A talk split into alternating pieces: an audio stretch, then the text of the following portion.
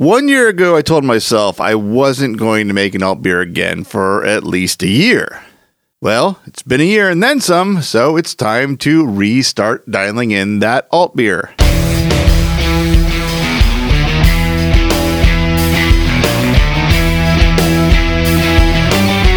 Welcome to Big Monster Brewing. I am Matt, and today, after waiting for over a year, I am once again making an alt beer. Alt beer is a style of beer I've had a long personal history with in brewing, and trying to figure out exactly what it's supposed to taste like has been a challenge because I've never been to Germany, and with that, never been to Dusseldorf specifically in this case. So my discovery of alt beer was in the BJCP guidelines. It sounded like a style of beer that would hit just about every one of my check boxes in what I like in a beer. So I brewed my first alt beer and I really liked it so much that I entered it into my first homebrew competition and I won my first medal ever with that beer. It was a silver medal in the Amber Bitter European Beer category. Ever since then, I've been trying to dial in that original recipe, trying to get it to where I feel like it's as perfect as it can be and consistent. Through the years, I've won a lot of medals with this beer, but it's also been to a fair number of competitions and won nothing. The frustrating thing about this beer was is that it was never solidly one or the other, win or lose. It was competition to competition. If we won competition, it would win a gold medal with a score of the high 40s. The next competition, it would do nothing with a score in the mid to low 20s. So consistency has been a struggle for this. Now, that's one thing of many factors that go into a competition beer and to a competition. There's always the factor of the judge's personal taste, the position in a flight, the handling and storage of the beer but the swings and performance in this beer was even wilder than consistency would kind of account for. It got to the point where not only was I overthinking it, I wasn't even sure what I was looking for in the beer anymore. I wasn't sure what to look for to change. I wasn't even quite sure what I was what I was tasting was what I wanted, what I liked. Was it even right in the style? It was just, it was a case of overthinking it, not really figuring out the particulars of why this beer was swinging the way it was in competition.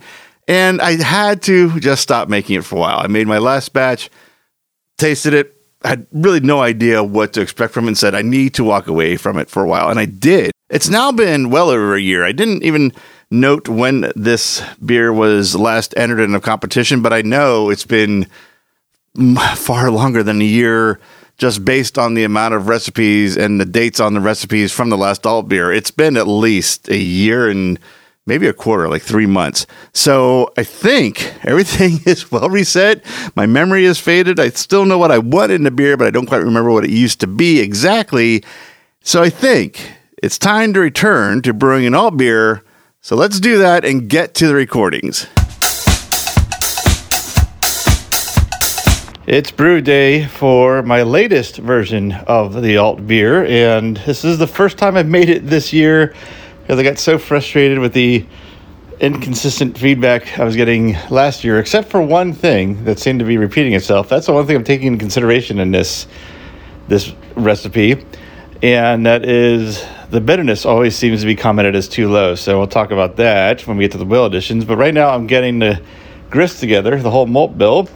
And if you've listened to, I don't even know how many episodes and different versions between YouTube and the first runs of this show way back when that I've done an alt beer, this may sound familiar, but I'm starting with this is a one gallon batch. Gonna do a one gallon test batch on this new recipe. It's worth mentioning because these numbers are so low. One pound, 12 ounces of Pilsner malt, 7.6 ounces of Munich malt. That's going to be the base.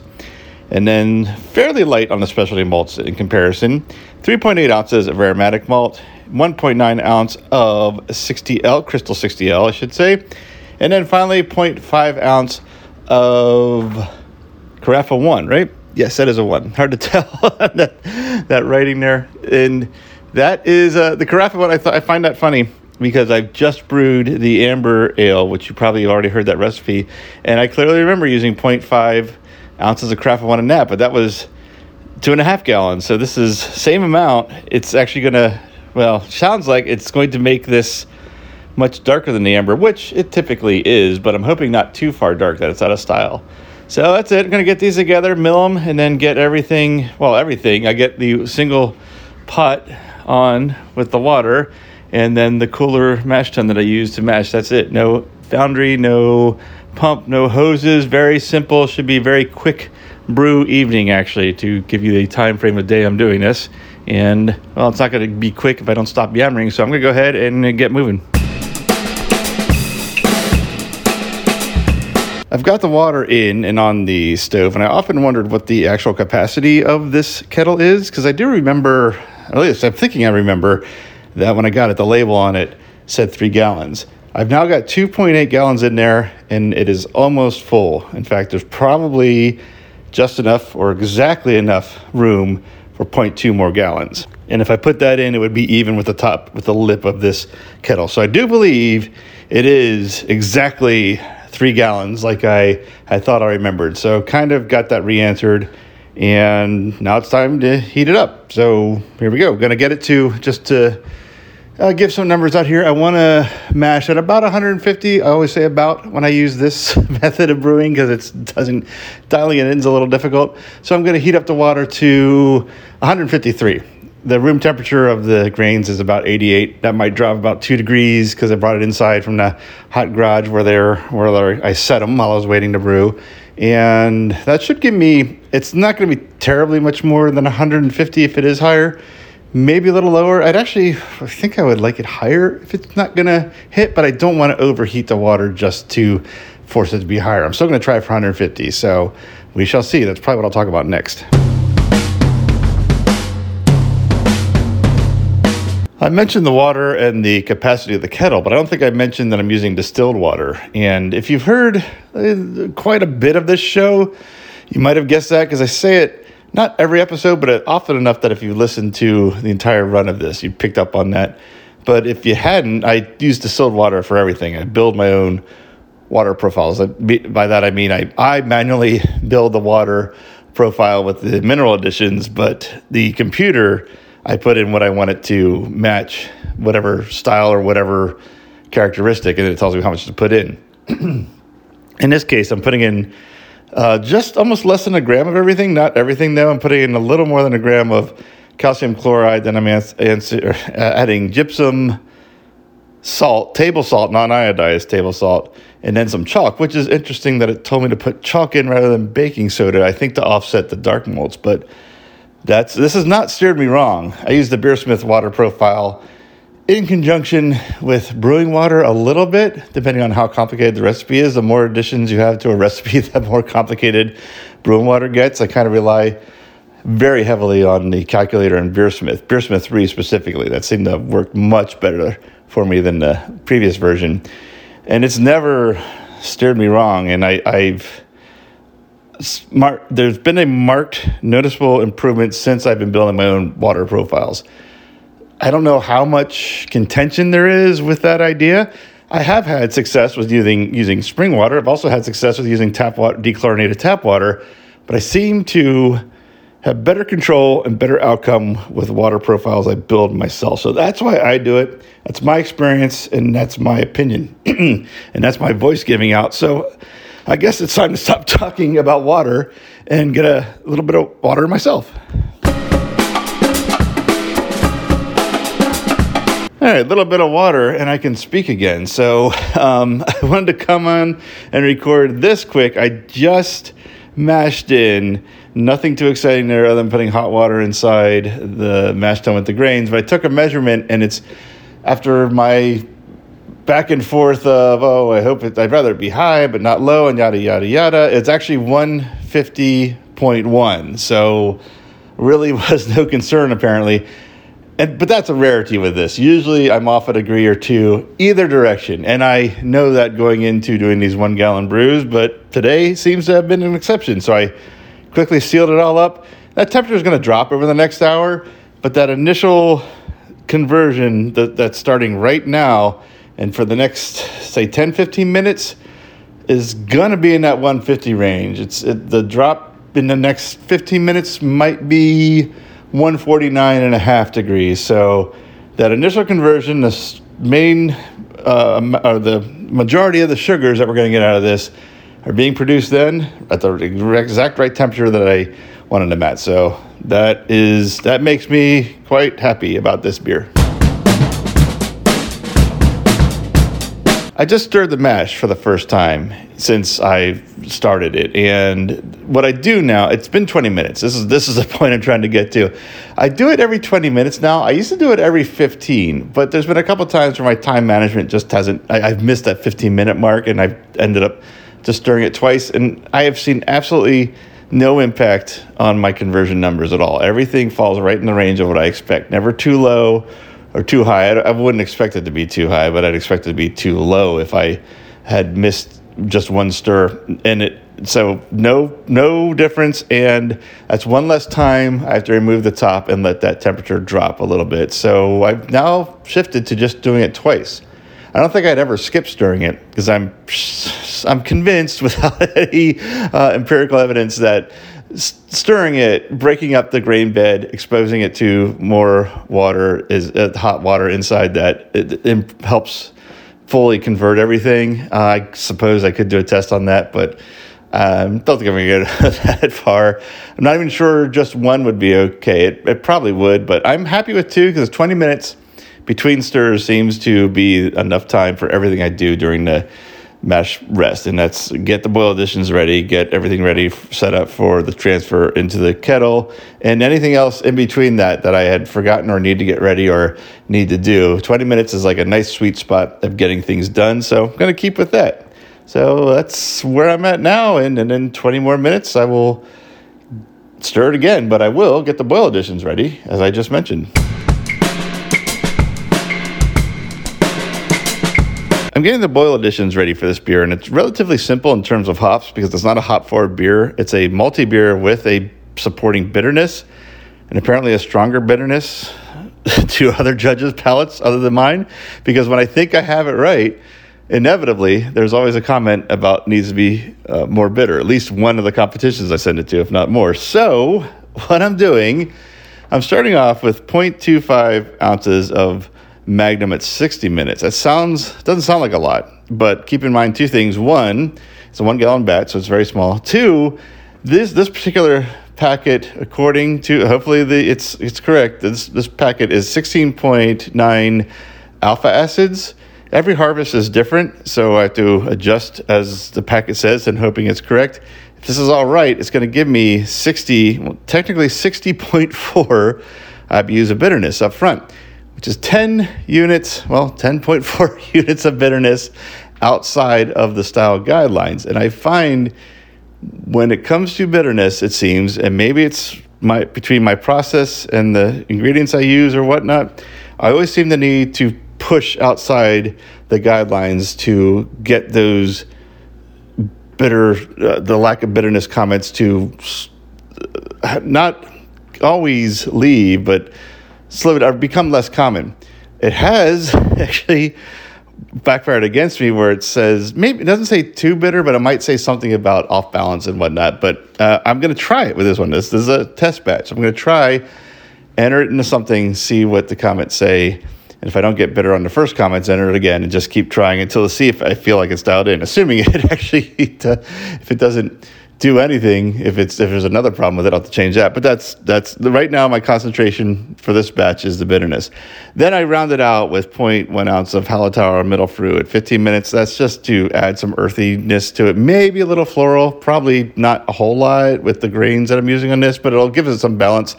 Even if you don't directly detect it, it'll give it some balance overall. Hopefully, that's the plan. Then, of course, yeast nutrients in 10 minutes and Whirlfloc around five five to two minutes and that's it. Very relatively simple boil for this. It is, I will say.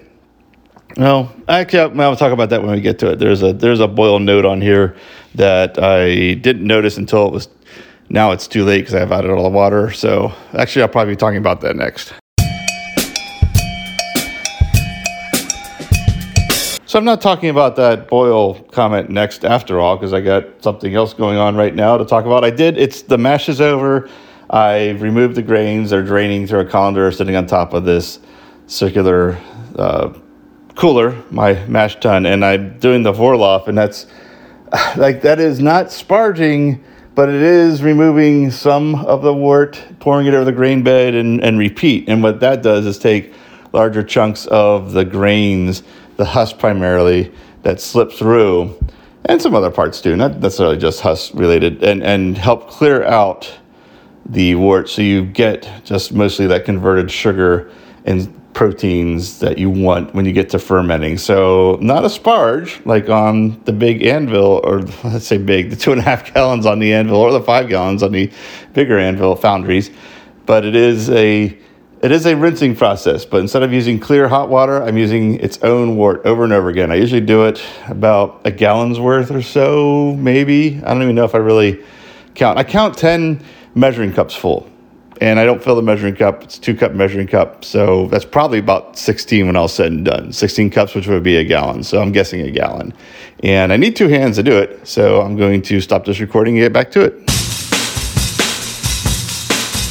I'm now emptying the wort into the kettle and getting ready for the boil. Now I'll talk about the boil. The note I wanted to mention was this recipe was an adjustment to a previous recipe. I, I, took what I liked of that and switched around things and whatnot. The one thing I didn't change was I should have changed the boil from 90 minutes to 60 minutes. There was a, for a while I was doing 90 minute boils for anything that had a high Pilsner malt base. And I kind of weaned myself off of that and went to 60. Don't seem to be getting the, I think it's a DMS that it produces, or maybe it's diacetyl. I'm not sure which one. Uh, either one, but I'm not getting it through that. I'm getting, if I get it, it's usually from fermentation from not doing a diacetyl rest. I guess that would be diacetyl, not DMS. Um, my, anyway, my point is, I, I didn't see that until I was getting the boil additions ready. just when I saw 60 minutes for the first one, I was like, how long does this boil? I was like, oh, it's 90. And I've already used the water calculations that Beersmith gave me. It's all being drained into the kettle now. So I need that extra half hour to get my get to my gravity and get to my final final ferment, uh, fermentable volume. So even though I'm not doing it to drive off precursors, I'm doing it to get to my the, the to the gravity that I want and to the amount that I want. So I could, if I really wanted to, it would probably take me longer than a half hour to dial this in correctly. I could remove some wort, add some DMS or uh, not DMS. Geez, I just screwed up. DME, dry malt extract, and get my numbers ready where I want them. That's going to be messy and probably not maybe not full 30 minutes, but the better part of it, I can just let this sit for 30 minutes and do almost anything else with my time than make that mess. So I will gladly let this sit, and then when I reformulate this recipe later, I will make sure that I have it at 60 minutes so that I have everything where I want it. I like my hour boils right now. I did talk about moving to 30 minutes in an episode previous to this that may or may not release, depends on what ferments first, but I haven't yet. I haven't got it dialed in. The numbers are all way off. I have to do a lot more experimenting before I moved to half hour. So I'm sticking with 60 because I get the results I want right now. And well, except for this case where I'm going with 90. So it is just about drained. So I'm going to get this on the stove so that we're not doing this for more than 90 minutes. Hey, we're at the 60 minute mark. This has been boiling for 30 minutes. I didn't record anything about that because it was literally just boiling. So I've just added the hops and the first set of hops, that is the Magnum, and they are in a hop bag. I use those. I think, oh man, did I ever just explain this? I don't know how long this could go on. I use a hop bag for these one gallons because I strain this through a really fine mesh strainer, and when I use loose hops, it clogs up instantly. So this helps minimize the vegetable matter from the hops getting in there. So I guess that didn't take as long as I uh, thought it would. It does reduce the oh, efficiency, I guess, of the utilization of the hops. So I put in, I read somewhere, and it has seemed to work, or at least flavor wise, because I don't have anything to measure that I've used. I've read somewhere that to compensate for using hop bags, add 10%. So this is technically, was it 2.75? No, 0.275. Sorry, Ooh, it was 2.75 ounces of 16 alpha acid hops. Oh man, that'd, uh, that'd be something. But it's that's technically what's in there. But it should be giving me 0.25 ounces worth of hop efficiency or return. So I that's okay. That did end up going a little longer than I thought for just dropping a bag of hops and boiling wort, but there you have it. Hey, we're at 15 minutes, almost 15 minutes. I gave myself a few seconds to set up this recording. 15 minute mark to drop in the next top edition, which I just did. That is the Hallertauer Middle Mittelfrüh. And I only have uh, the yeast nutrients in five minutes from now.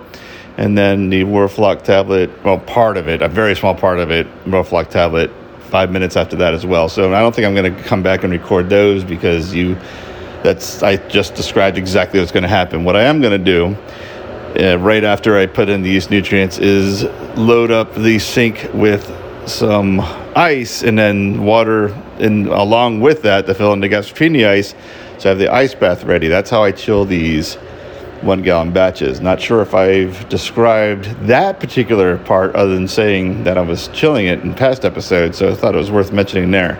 So that's the last of the setup before we actually get to chilling and fermenting. I am chilling the wort now. The wort, the kettle is in the sink. One thing I didn't mention, I, I uh, along with the boil additions, and I don't know that I ever mentioned this before either. When I do the yeast nutrients, I also put in my stirring spoon that I use to stir this as I chill because it does need to be sanitized as this wort drops below boiling temperature. So I add that as well. And right now I have the kettle in the sink, and it's uh, one to note that it fits so well. There's just so just the exact amount of room of ice surrounding the kettle. If anything happens to this kettle or this sink, I don't think anything's going to happen to this kettle. But anything happens to this sink, I think I'll be sad when it comes to these one gallon batches. And I think that's likely because more and more lately, my wife has been commenting on what we're going to do when we remodel this kitchen. So I think it's that time is very, very soon ahead of me. So maybe I can salvage this sink and make a stand to make a cooling rack out of it. That sounds really unnecessary. I'll just find another way to cool this. So I'm going to get back to stirring, and then when I'm done, get it in the fermenter, and then come back and talk about the yeast.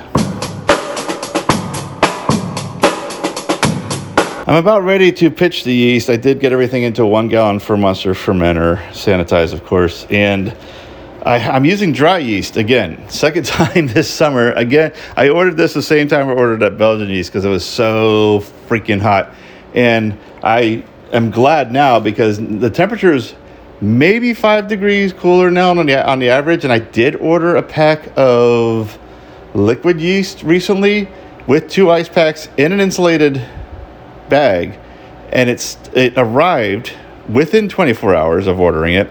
And getting out of that bag, the ice packs were melted, and the, the yeast was, I think, just below body temperature because it felt a little cooler than to the touch than my like. I could feel a little coolness. It wasn't cold, so I'm, I didn't. I should have. Now I think about it, I could have. I have uh, one of those surface temperature thermometers. I probably could have taken a temperature, but that's it's like body temperature is as far as I would want that yeast to go. I wouldn't even really want it to go that far. So another hour, maybe two, on a truck in Florida, and we're in a real danger zone with that yeast. So I'm glad I stuck with the dry yeast idea when I ordered these, except for one thing that has me really concerned right now. This dry yeast is SafAle K97. This is the German ale yeast strain but it says under characteristics selected for Belgian type wheat beers characterized by a good length uh, uh, a good length on the palate. I'm not sure what that part means, but the Belgian wheat character, the word Belgian worries me, worries me uh, a lot because I don't think it's a secret. Um, my thoughts on Belgian beers, and I do not understand why a Belgian wheat beer is specified on a German uh, yeast strain. I've looked, I've checked and rechecked to make sure people use this for alt beers. They use it, and and and consensus seems it's used for Kolsch's and alt beers, which is exactly what I would expect from a German strain. I've even seen someone now. This is an internet source, so who I have no idea how accurate it is. They've they've claimed it's the same strain as Wyeast 1007, which is what I used to use all the time from alt beers. So I feel a little better about that. But that word Belgian concerns me. I guess we'll just have to wait and find out. Uh, so, yeah, that's it. I'm going to cut this open, pitch about half the packet into it, a little less than that. It's only one gallon. These are supposed to be good for five gallons, but overdoing it to an extent is okay. You can, you can really overdo it, but it's it takes more that's even in this pack, I think, to do it for one gallon. But about half this pack is going to go in, going to seal it up and get it in the fridge, and then let every, let those yeast that are about to wake up out of dried suspension state do their work. So yeah, that's what I'm doing right now. It is little about a little less than 12 hours later. It's about 13, maybe 14. I can't remember exactly when I finished last night. About 14 hours later, and the krausen on this alt beer is huge. So these yeast took off. Dry yeast uh, typically for me in my experience takes like 2 days to really get going. Not this one. And I'm happy to say so far I don't get any Belgian like aromas coming off of this. I yes I did I did put my nose towards it. I didn't open it to do it. I uncovered the airlock and let the gases that were uh, bubbling in there kind of just get into the air. And I don't smell. I smell a fermentation like aroma. Period. Just no. I was afraid I was going to get some like clove, some fruity, something Belgian-esque that I didn't like, but I don't. I don't get it. So I'm not sure. I still am confused on why that mentions Belgian wheat beers on there. I'm to have to do some more research just for my own knowledge of why this K is it K97? Yes, K97 only only mentions Belgian wheat beers, no German beers, but it specifically says it's a German ale strain. Very strange. So uh, I don't have that answer now. I'm not sure I'll have that answer in this episode, but that's something I want to know because that's really curious to me. But otherwise, I think we're okay. Uh, we'll know in a few more days. All right, it's been about two weeks, and since the last recording, I've done a diacetyl rest. I've raised the temperature two degrees, let it sit for four days. Then I cold crashed. I put a mylar balloon, partially filled with CO2, in a tube into the uh, stopper, the stopper where the airlock would go. And then I cold crashed it, and I'm just going to transfer it to a keg Gonna let it sit for probably two days. Well, okay, at least two days. It may be longer. It could be a week or so. I want to.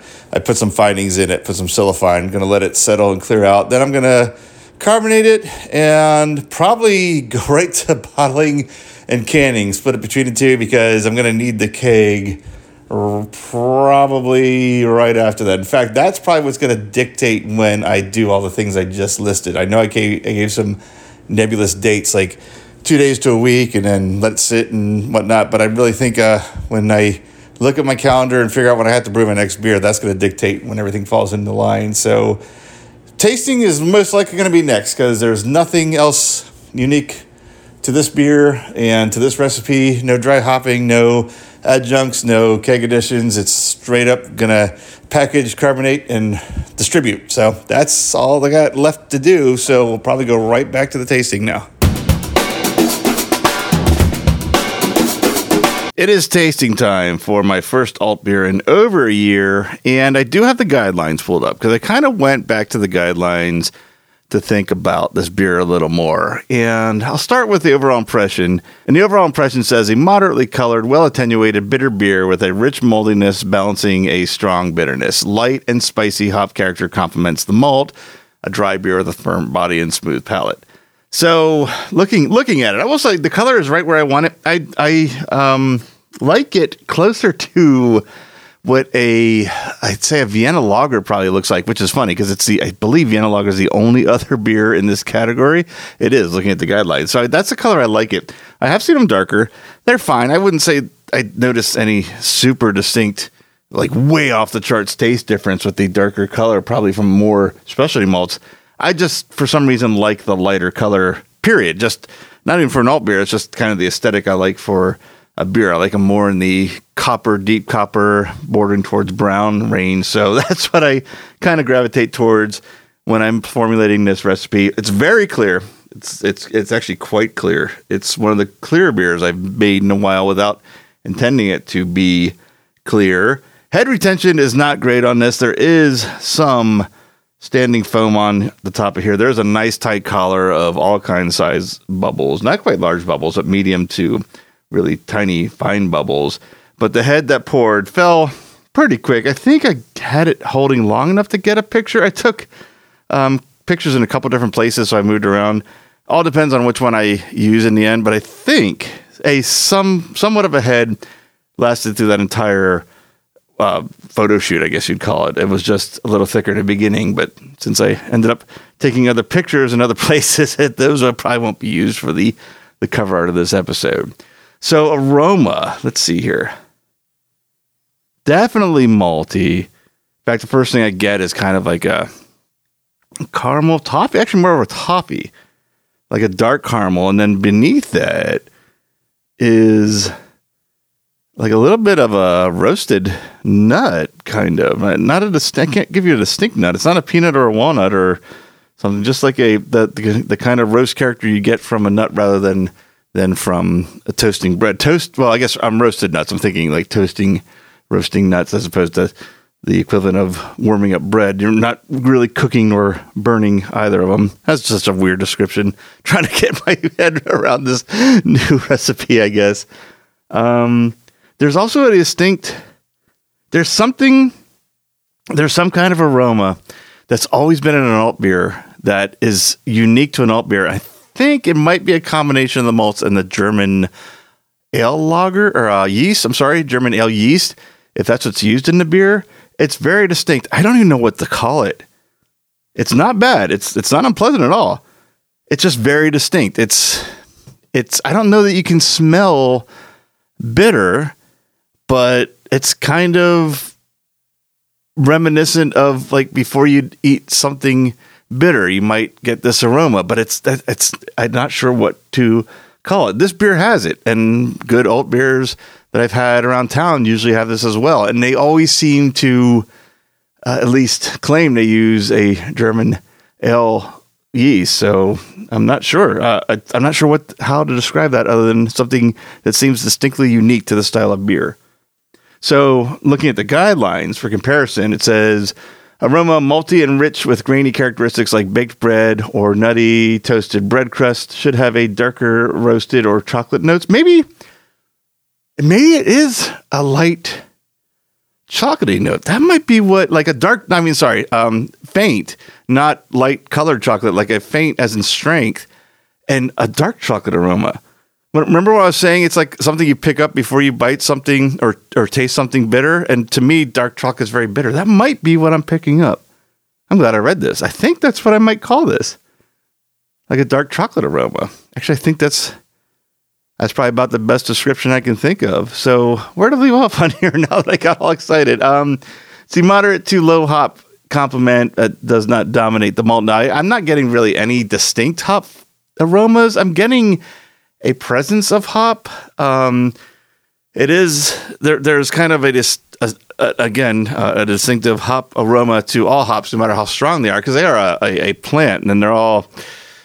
I don't know if they're directly related, but they're all vine plants, so they have a a plant like aroma, floral, sometimes vegetal. There's there is hop character, but I wouldn't call it. This says should be spicy, peppery, or floral character. I don't know that I'd really say that. Floral at best, maybe, but I don't know. Also says fermentation character is very clean. That is definitely true on this one. Low to medium, low esters option. I have no esters off this at all. So I'm going to go into the taste before I read the flavor component in the guidelines. The first thing you note in the beginning is it's really bitter. Then you get a little bit of malt sweetness. Again, some of those caramels, little toffee, a little bit of um, kind of base base malt sweetness, and then it ends bitter. And that was that was definitely a goal of mine because the one, there's any consistency in the bad um, or the poor performance reviews of this beer was the bitterness. So I really amped up the bitterness. Possibly too much, but let's find out. That could be a palate adjusting sip. So let's see. It is very bitter. I mean, it's like it's definitely bitter than I have remembered my other beers, alt beers being. But saying that, it's not undrinkably bitter. It's actually quite oddly refreshing bitter, if that's possible. I'm, it's making me want to go back to for more. Either the bitternesses or the dryness. The dryness is definitely. This is a dry. It's a very interesting beer. How flavorful it is between bitterness and the malts come out more. Your palate adjusts, but it still ends extremely. It's it's almost it's. I wouldn't say extremely dry. It's bordering on extremely dry though. It's distinctively dry. I keep that's a word I'm using a lot in this one, but it's unmistakably dry. That's a better way to say it. You would not say this finishes sweet unless you are not quite sure what that characteristic means when you're scoring this. But let's take another taste. Yeah, it starts bitter, a little bit of caramel, a little bit of malt, ends bitter, but still just man, it's crisp. It is crazy crisp for an ale. That's that's that's kind of cool, actually. So, all right, let's see what I should be tasting according to the guidelines. So, malt profile similar to aroma with an assertive medium to high bop bitterness, balancing out the rich malty flavors. Yes, assertive is a good word. And high hop, I was going for high hop bitterness uh, based on this description. I got it maybe too much, but assertive is a good way to say that. Um, that's what I would call that bitterness because it does not really go away. It lessens, but it's there the whole time. The beer finishes medium dry to dry with a grainy, bitter, malty rich aftertaste. So dry, yes. Bitter, yes. Grainy, I'd say there's some grain character. I'm not quite sure the malt. Um, when I say malty malty rich, I'm thinking there should be some bready, crackery, caramel. The the things that were in in the grist of this should be shining a little bit in the aftertaste when it says a malty-rich aftertaste. I will I do not get malty-rich out of this. Let me taste it again now with that bias in my head. No, no, it's it's it's I missed the mark on that. So, and I think that's because the bitterness is so strong. I think this could be down a good uh, couple, few more than a couple, maybe like five to ten IBUs. Still come across as a in style bitterness and maybe let some of those other malt characters go out. But still, I'm still liking what I taste here. I'm not, I'm not, jury's still out, but I've not dismissed the case. That's a weird analogy. Back to the guidelines. The apparent bitterness level is sometimes masked by the malt character if the beer is not very dry, but the dry, the bitterness tends to scale with the malt richness and maintain balance. Okay, that's interesting. It's definitely it's it's the other way around. The bitterness is masking the malt, I think. But if you consider that it's dry, maybe that's what it's supposed to do. They're not quite sure what that's trying to say because I thought that's where it was going, but the sentence ended differently than I expected. Goes on to say no roast, no harshness, clean fermentation profile, light fruity esters, especially dark fruit, may be present. Medium to low, spicy, peppery, or floral hop flavor. Light mineral character optional. Okay, no mineral character, no esters. There is I think there's a stronger floral hop character than there was in the aroma, which is nice too. That complements it as well. It's it's for being. I, I mean, I can. I will. I, I won't. Uh, I, I will fully admit this is a bitter forward beer, not a hop forward beer, which is a strange thing to say. It's a bitter forward beer, but even with it being so strongly bitter, it's actually still got some nice complexity complementing it. I wouldn't call the entire beer complex. I'd say it's bitter with some complexity accompaniment, which is not a bad thing either. It's different. It's definitely different than the other alt beers I've made. So let me taste uh, again here.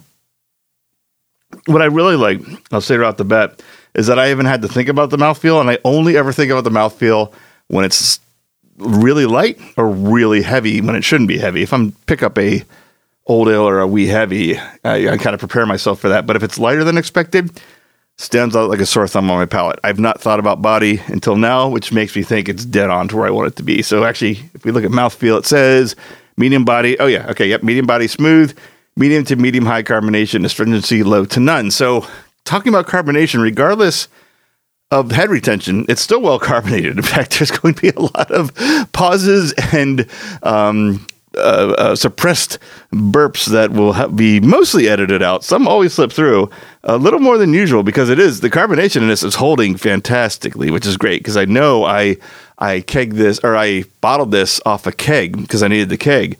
It's nice to see the carbonation held through to the bottling, so that's that's a good thing too. Um, let's see what else can I really say about this. Let me taste it one more time and just kind of give my final opinion. I'm I do really like this beer. I think this recipe, as it is, I'm going to actually use it for a base. I don't think I'm going to.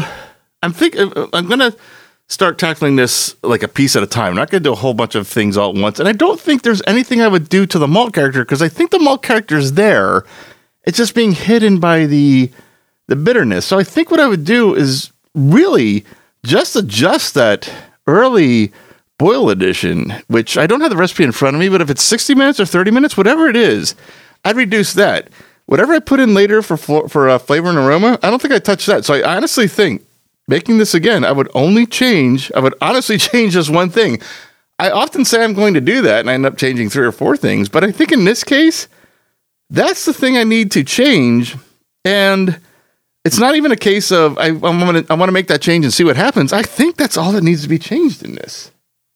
So yeah, I think that's it. I think that's all I can really say right now for rebooting this beer recipe. It's a good start. It's it's probably not going to stay like this. I think we've already established that, but I don't think it's far off from what I would like to see it be. So dial down that bitterness on the next batch and see where we go. Now, I will say this is going to a competition.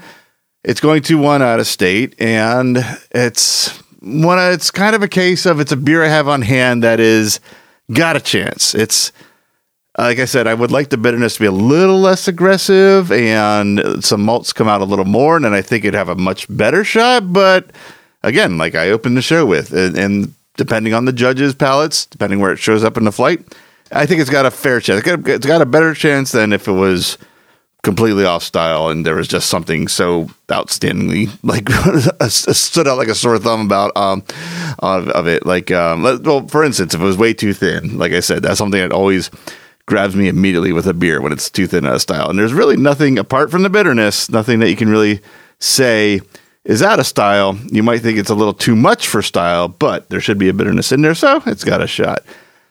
So at this point in the year, competition season, even though there's some competitions that yet to be judged and results announced, competition season is over. So now I think the next few episodes are going to be some fun stuff coming up. As I have a couple beers I just want to make to make. I there there there is some style influence behind it, but not necessarily one to completely match the style and be a 100% representative of the style at all. It's just what beer I want to make, and that's that's I think where the real fun in brewing comes in. And Iron Brewer has just been announced, or Iron Home Brewer, which is a I think one of the shows I helped or used to help relaunch this series earlier this year. So I'll be working on that, and then um, along with all that. I did start the Monster Mead, uh, Universal Monster Mead project, and I have two meads patiently aging that need a little bit of attention yet, a um, little bit of uh, uh, balancing, I don't know that they need back sweetening. That's part of the balancing. I need to get those together, but they are safely sealed and airlocked. They're not going bad. They're aging beautifully. In fact, I'm kind of excited to taste them soon and get those going. But what I'm trying to say, a lot of fun episodes coming up, I hope, and it should be a lot of interesting beers and interesting reactions from when I taste those beers. So that is all to come. So until we get to those episodes, I'll say thank you for listening, and I'll see you in that next episode.